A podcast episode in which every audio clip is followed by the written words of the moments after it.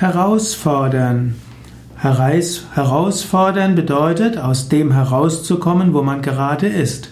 Man kann einen anderen Menschen herausfordern und ihn zum Beispiel auffordern, er soll mal etwas mehr tun als bisher.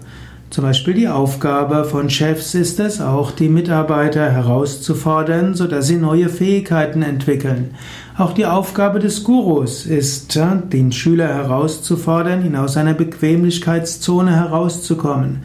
Und auch du selbst kannst dafür sorgen, dass du dich immer wieder neuen Herausforderungen stellst.